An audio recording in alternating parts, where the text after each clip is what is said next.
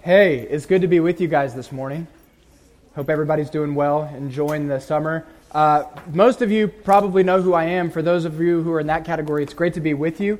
Uh, my name is uh, Will. For those of you who don't, uh, I'm a church planting resident here at Sojourn, and we're now focusing a lot of attention in the area where the Lord has called us to plant a church out in Manassas. The name of our church is New City Fellowship. Um, and the Lord is doing some really cool stuff out there. We're really excited to uh, watch all of that happen. Uh, but honestly, I'm equally excited to be back here with family this morning and to be able to share out of God's Word with you. So it's great to be with you all. Uh, if you are new to so- Sojourn altogether, let me give you a special welcome. Uh, not sure if you're just moving in the area and you found the church online, or uh, maybe you don't have a church background at all and all of this is even a little bit uncomfortable for you. Um, many of us have been in that same spot and uh, just want to let you know that we're glad that you're here um, and that the Lord Himself might have something very uh, particular to, to speak into your life this morning. And so it's good to be with you all. Let me invite you guys to turn over to Matthew chapter 5. We're going to be in verse 43 this morning.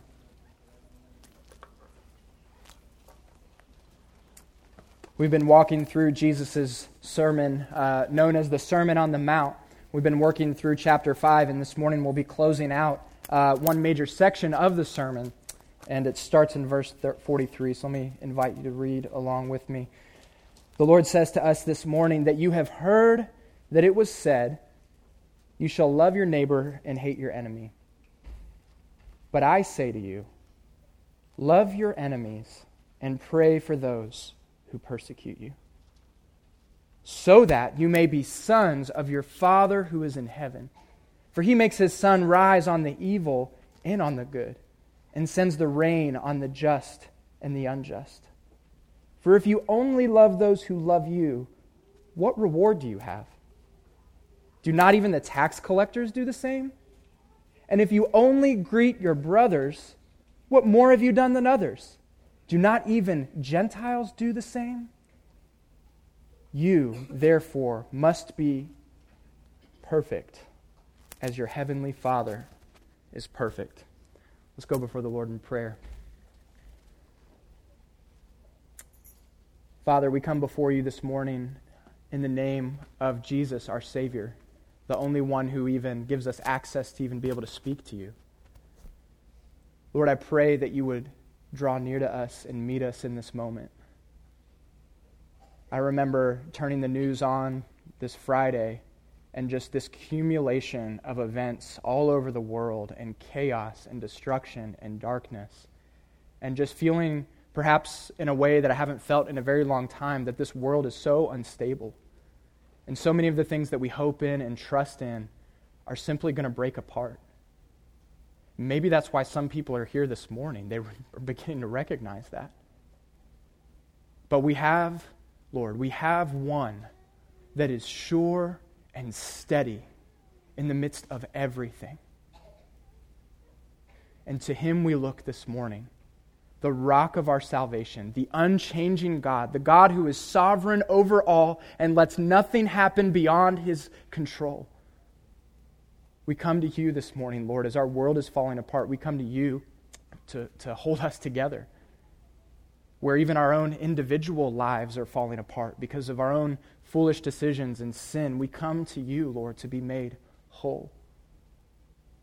So I pray, God, that you would speak to us this morning. This is a impossible uh, command that you've laid before us on most occasions, but even after these past couple weeks, all of the enmity that we've experienced makes it even, even more, the, the realness of how difficult this is is even more real to us than ever.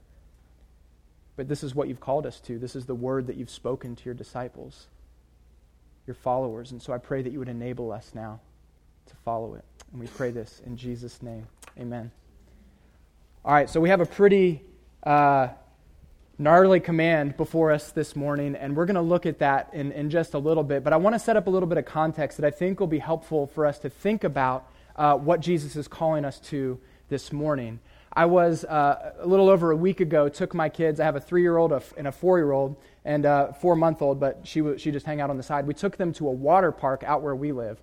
And uh, we drove there. The kids are really excited. They're going to be able to get uh, you know, wet. It was a really hot day. Uh, we get out of the car, we go up, we pay, and they see this water park. It's filled with these enormous sea creatures that you can crawl on and slide down into the water, other water slides that jet you into the water really fast. They've even got cannons that you can shoot the other kids with with the water in this water park. It's an awesome park. So we, uh, we get there, we uh, get them into their bathing suit, we do a baptism of sunscreen all over them, get them ready to go. They're filled with excitement and anticipation. They're about to go get in the water and they hear the most disappointing sound that you can ever hear when you go to a water park, and it is the collective whistle from the lifeguards signaling it's time for, for break. It's time for what they call adult swim. So, all of that anticipation and excitement comes crashing down, and for the next uh, 15 to 20 minutes, however long adult swim is, I have my kids asking me, Dad, why can't we get into the water? To which my response is, honestly, I have no idea because I think this is the silliest rule that's ever been made in the realm of aquatics. It, it seems meaningless, it seems arbitrary. I even went online to see why this adult swim break exists, and they explained that the purpose of it was so that kids wouldn't get overly exhausted, to which I respond, they must not know anything about parenting because my whole aim when I take my kids to a place like that is so they will get overly exhausted. So later that night, they'll go to bed without two hours of negotiating and playing, and they'll just be out. And so this rule seems meaningless. It seems empty. What's the point? It's right up there with the rule that we're not allowed to have our seats back one inch when we're taking off or uh, landing on an airplane. It seems hollow. But here's, here's the problem. Here's, here's where I'm going with it.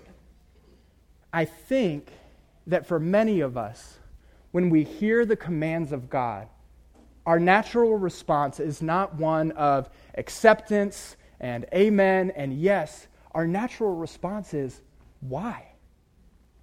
What's the point? Is this just a empty way to control me, to manipulate me, to, to force me to live a way that I wouldn't normally want to live?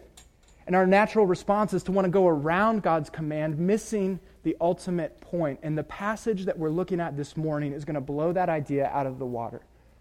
If you look down at the end of this section that we just read, Jesus says, You must therefore be perfect as your heavenly Father is perfect. Now, when we hear that, you probably sense like this is some impossible command, uh, this like sinless perfection that we could never arrive at on our own. And this passage does involve sinlessness, but that's not the heart of it. Because the word used here is the Greek word telos. And if you're a vocabulary buzz, you know that the word telos is where we get the word teleology, which is the study of design or purpose, which shows us that the heart of God's commandments and rules over our lives are not meaningless. They're not empty. They're not arbitrary. The aim of them is to bring us into the design that He's made us to be. The heart of God's commands, the heart of, of, of, Him giving rules, difficult rules like we just read this morning, is so that we would walk in our design. Telos is the end for which you were created. And He's created us, friends, to be people who exemplify the character of our Heavenly Father. That is the reason we exist as people made in His image, to reflect His character and His makeup to the world that we find ourselves in.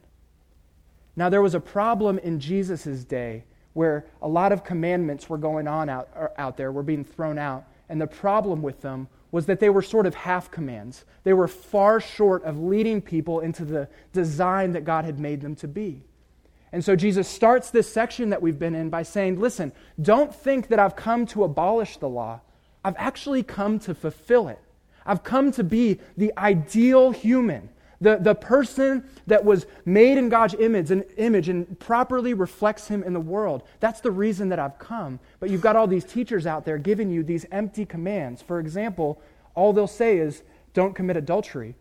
But you weren't made just to not commit adultery. You were made to be people who cherish them and not even let lust exist in your heart, consuming them and making them an item to be had.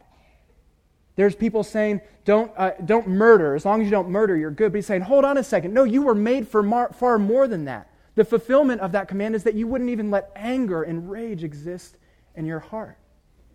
And so, the heart of Jesus' command to us this morning is that we would be the kind of people who operate in the way that he's designed us to be. And then that lands us on this command to love. And the problem in Jesus' day is that there was a command going on, going around out there that, that didn't uh, guide people into the love that God had designed them to operate in. And that leads us there this morning. And what I want to talk to you in relation relationship to this command is really three things. The first thing I want to look at is this incomplete, this, this sort of half standard of love that was going around in Jesus' day and is popular even in our own. And then, secondly, I want to look at complete love, what the love that we were designed to operate in looks like. And then, lastly, I want to see these things play out in the example of Jesus himself. So, we'll look together first at this incomplete love that was working in Jesus' day.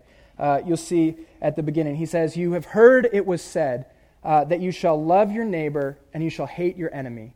And this was the incomplete love that was taught by many of the teachers in Jesus' day and was commonly held by the Jews. And that's, that was its summary. If you went to a religious leader and asked them, How has God called us to love? this would be the response Love your friends and family, hate your enemies. The problem is that there are no enemies, uh, or the problem, I'm sorry, is from Leviticus 19 is where they got this idea that we should love our friends and hate our enemies. And this is what it said You shall not take vengeance or bear a grudge against the sons of your own people, but you shall love your neighbor as yourself. I am the Lord. But the problem with that is that there's nothing listed here about enemies at all it was put on as an addition and it was commonly held. And so you had teachers who were going around saying that, that you, you, love looks like loving your neighbors, your family, and your friends, and hating your enemies, those out on the outside, those who would seek to cause us harm. And I love Jesus' response to this. He says, You think you're some shining example of love because you love your friends and hate your enemies? What's the big deal about that? You've got people who are patting themselves on the back because they love their friends and hate their enemy, and he puts them in their place by giving them a couple examples from his own society. If you look in verse 46, he says, For if you love those who love you, what reward do you have? Do not even tax collectors do the same? Now, we've talked about tax collectors in here before, and we've said that these aren't comparable to our modern day H&R Block representatives or anything like that. These were actually some of the darkest people in Jesus' day. Uh, these were people who were linking up with the Roman government to oppress God's people and use the oppression that was taking place for personal gain. And so they knew the people, they knew the lay of the land. They would go out and collect taxes on behalf of the Roman government, take some off the top for themselves, and use really nasty and mean ways to get that money from people. And Jesus points to them in, say, by, in saying, essentially, the most unloving people in your society meet your standard of love without, without any problem. Even tax collectors love like this. Why would you applaud yourselves that you love your friends and hate your enemies when some of the cruelest and demeaning people do it at ease? And then he gives another example. He says, If you greet only your brothers, what more are you doing than others? Do not even Gentiles do the same? The Gentiles were those outside the people of Israel who didn't have God's revelation and law. And Jesus is saying, You applaud yourselves because you greet and welcome your friends and family and those who do good to you. But Gentiles who don't have God's law do exactly the same thing without any instruction. This type of incomplete love is the natural human response to really any relational interaction. Like, my children don't need any help in carrying this type of love out. When I give them dessert, they love me, they, they, they welcome me, they, they greet me, they're happy with me.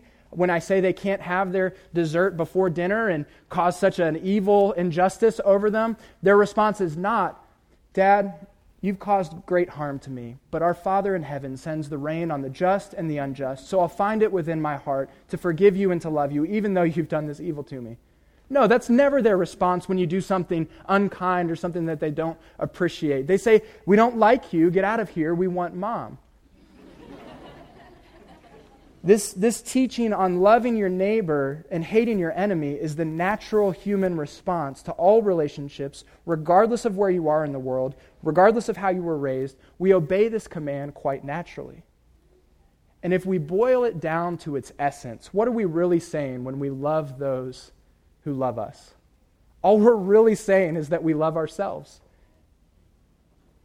We love only those who love you. All you've proven is that you love yourself, greeting those who greet you, and blessing those who bless you, and praying only for those who wish you well, really at the end of the day is pretty self serving when you think about it.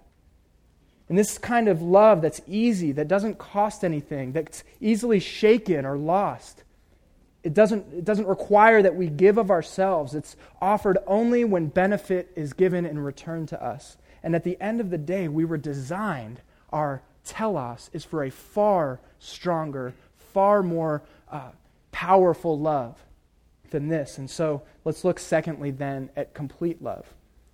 Jesus says, so you can love your neighbors and hate your enemies. Big deal.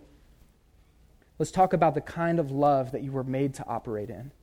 It's a love that's costly, it gives of itself for others, it's sacrificial, it isn't easily broken.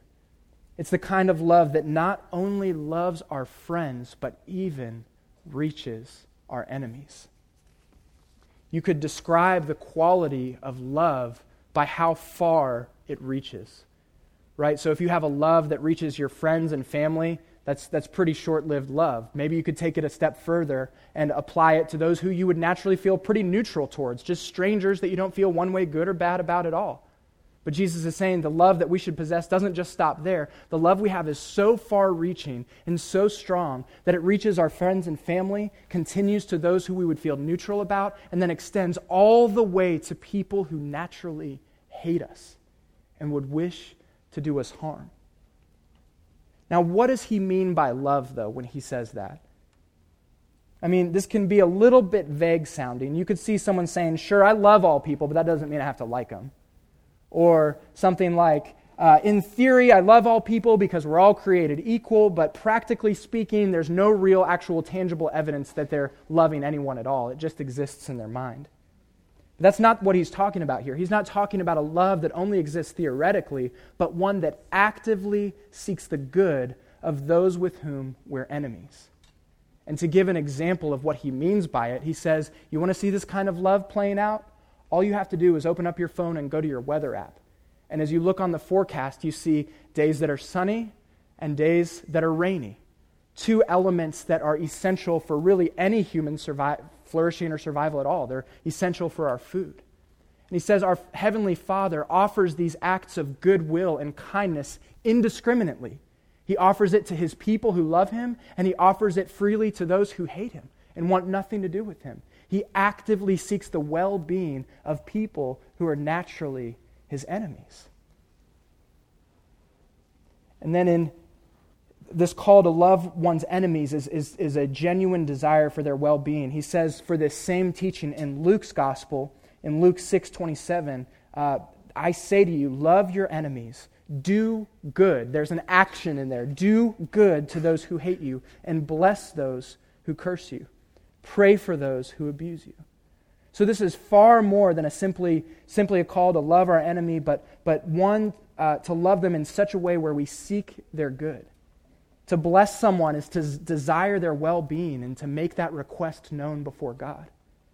This is to ask that our enemies wouldn't suffer as we feel they deserve, but that they would flourish, be healthy, even happy. That's the kind of love that he's called us to, not one that just exists theoretically, but actively seeks the good and well being of our enemies. But we could ask the question then well, who is my enemy? Who is Jesus talking about that this applies to? And naturally, when I hear the word enemy, I, I think of uh, in terms of war. So I think of a, a national enemy or a military enemy or a political enemy. But I want to start by saying it doesn't have to be that narrow. It, it can apply to, to a number of other situations. We can simply say that an enemy is anyone with which we experience animosity, someone you have strife or conflict with. Someone that when you think of them, you experience within yourself a sense of anger and wrath or strong irritation. There's some of you in this room whose boss currently fits this description. Maybe it's a coworker. There are others, maybe it's a neighbor that's just really hard to live around. Maybe it's an old friend where something's gone awry and just the thought of them brings you irritation. If we're honest, there are some in here this morning whose spouse currently fits this description. And if you're engaged, you're saying, never. That would never would I describe my beloved husband or wife as an enemy. But this sense of frustration or anger or rage is actually a regular part of your marital experience right now. It might even apply to your spouse. It applies to, to some of these close uh, relationships, but, but it, just, it doesn't just stop there. And this is where it gets really difficult. There's a special focus in this passage on those who might uh, persecute us, particularly because we're Christians. He says, Love your enemies and pray for those who persecute you. This even applies to groups like ISIS, who want nothing more than our destruction and who hate us with every fiber in their being. This call to love and actively seek the well being of people even applies to people like that. And this is where things get really difficult because I think for us uh, as Americans, this type of enemy that is in the, that, that type of category um, is becoming a much more up close and personal reality. How in the world are we supposed to apply this kind of love to a guy who just drove a truck into a crowd filled, of, filled with people, killing 80 something and injuring scores of others? How in the world are we supposed to apply this command to that situation? How are we supposed to apply this to ISIS in light of the pure and utter evil that we see from them week after week? And honestly, not only how are we just supposed to love them, that seems impossible in and of itself, but loving our enemies in this way not only seems difficult, it even seems immoral. It seems unjust. How could we apply this kind of seeking of well being for people who seem so wicked? And I couldn't hope to begin to ease that tension that we feel about that this morning. But I think if we look at the example of Jesus, we'll at least begin to, to have some help by looking at how he treated his enemies. And so let's look together at the example of Jesus in light of this impossible, even seemingly unjust command. If you still have your Bible open, turn over to Romans 5. I think it's going to help put some perspective on this for us. Starting in verse 6.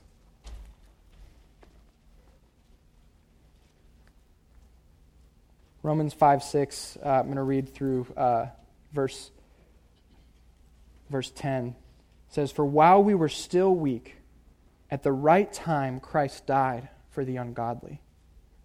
For one will scarcely die for a righteous person, though perhaps for a good person one would dare even to die. But God shows his love for us in that while we were still sinners, Christ died for us. Since, therefore, we have now been justified by his blood, how much more shall we be saved from the wrath of God? For if while we were enemies, we were reconciled to God by the death of his Son. Much more now that we are reconciled, shall we be saved through his life. So, Paul just laid a pretty difficult indictment on every last one of us in this room. He just declared us to be enemies of God. There are no impartial people when it comes to our view of God. Sinful humans aren't simply neutral towards him. Naturally speaking, we actually hate him. And you may think to yourself, that can't be true because I've loved God as long as I can remember. But the reality is, much of what we think of loving God is loving a picture of God that exists in our mind, but is not the reality of who He truly is. In our sinful state, if the fullness of God was revealed to us before we had been brought to life by God, every last one of us are enemies of God and we hate Him. And if you want an example of that, the best picture of it is to consider what we did when God was sent to us in human form. When God came to his people, the people he created, the response was not one of acceptance, it wasn't even one of indifference. When, when God came to us in the person of Jesus, we collectively, our voice can be heard in the crowd saying, Crucify him. When God came to us and revealed himself to us in Jesus, our animosity towards him was so great that we sought to kill him. All of us are culpable in that. If we had been there, our voices would have joined with the rest of those yelling out, Crucify him. All of us are culpable. So make no mistake about it. We all were once God's enemies. We were the worst of the worst. We rejected God and lived as re- rebels. We, in our sin, gave him no reason for kindness and every reason for wrath. I think one of the problems that we have in dealing with our enemies is failing to realize that we, as Christians, once were God's enemies. The problem of justice doesn't just exist out there with other people, but within each of us before a holy God. And once we realize that we were previously enemies, deserving wrath, we're empowered to view our own enemies very differently. Why? Because the, the way you start loving your enemy is by getting rid of the notion that they deserve worse than you. The way we start to love our enemies is by getting rid of the notion that they deserve worse than us.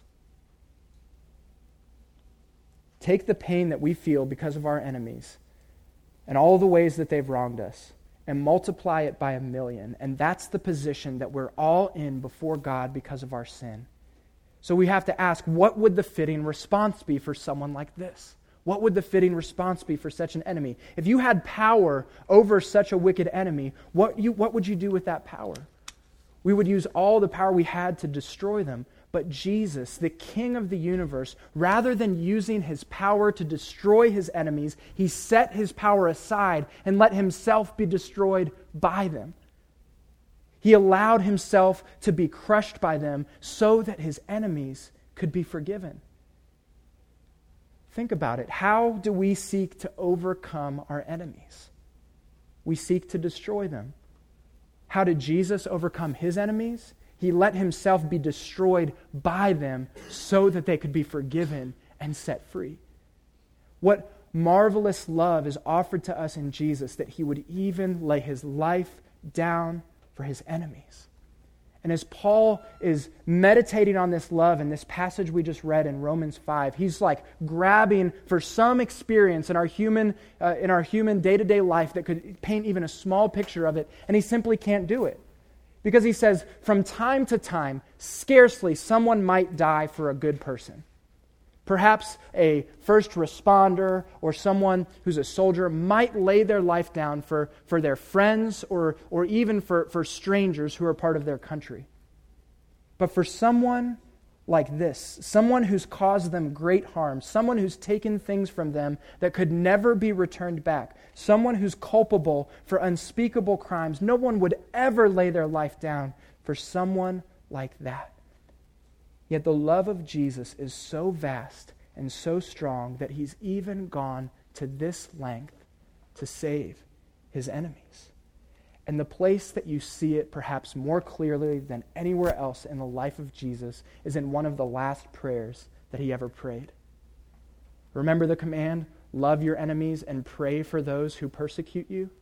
As Jesus is having nails driven through his hands and is being put to death in the most excruciating way possible, the prayer that he offers to God isn't God, vindicate me. God, save me. Father, deliver me. His prayer was, Father, forgive them, for they don't know what they're doing. Father, forgive them. And Jesus can ask for forgiveness for such people because at the very moment that he's asking for forgiveness, the claims of justice that required their punishment are being satisfied. God isn't like us where we're angry over sin and injustice and then quickly move on with our lives. I don't know about you. When I turn on the news and see some new atrocity, I'm bothered by it for a few moments. But then a month, two months later, if we're honest, I think it's just out of sight, out of mind, and, and, and we move past it. But God isn't like that. God by no means leaves the guilty unpunished. And that's why we can have confidence that all the evil that we've seen in the world over the past few weeks will indeed have a just conclusion. All the evil in the world will either, either meet justice in Jesus paying its penalty on the cross or it being paid out in full on Judgment Day.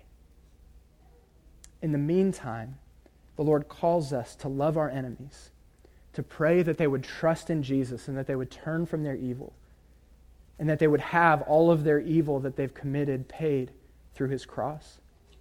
Because this is what complete love looks like. This is the kind of love that you and I were designed to operate in.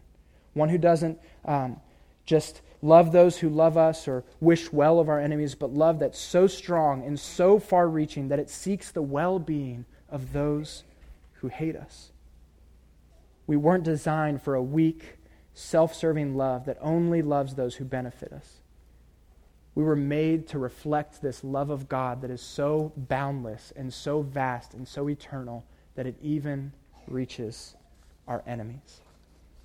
So, in closing, let me just talk about a couple practical things with you right now that I think will help us think about our enemies and take some steps towards all that the Lord's called us to this morning.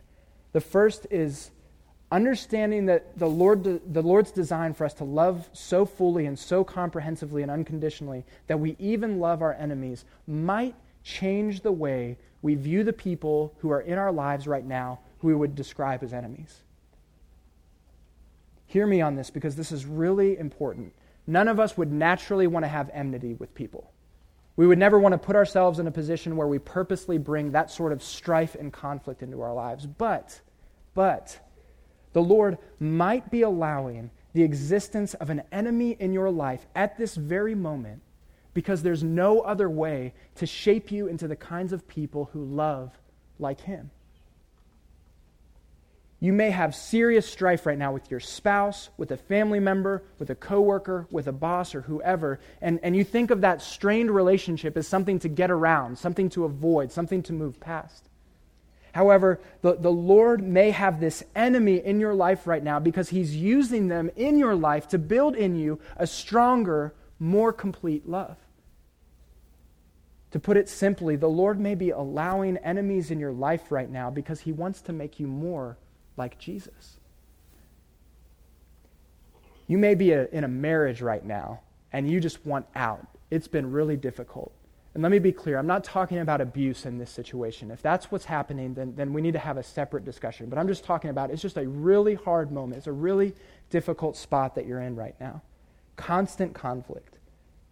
But how would you ever gr- learn to, to grow in your love and mature to have a love that resembles Christ if every single relationship in your life was constant ease and comfort? No, the, the Lord loves us so much and desires us to be whole, to, to operate in the love that He's made us to operate in, that He's willing to put enemies in our life to grow and mature our love.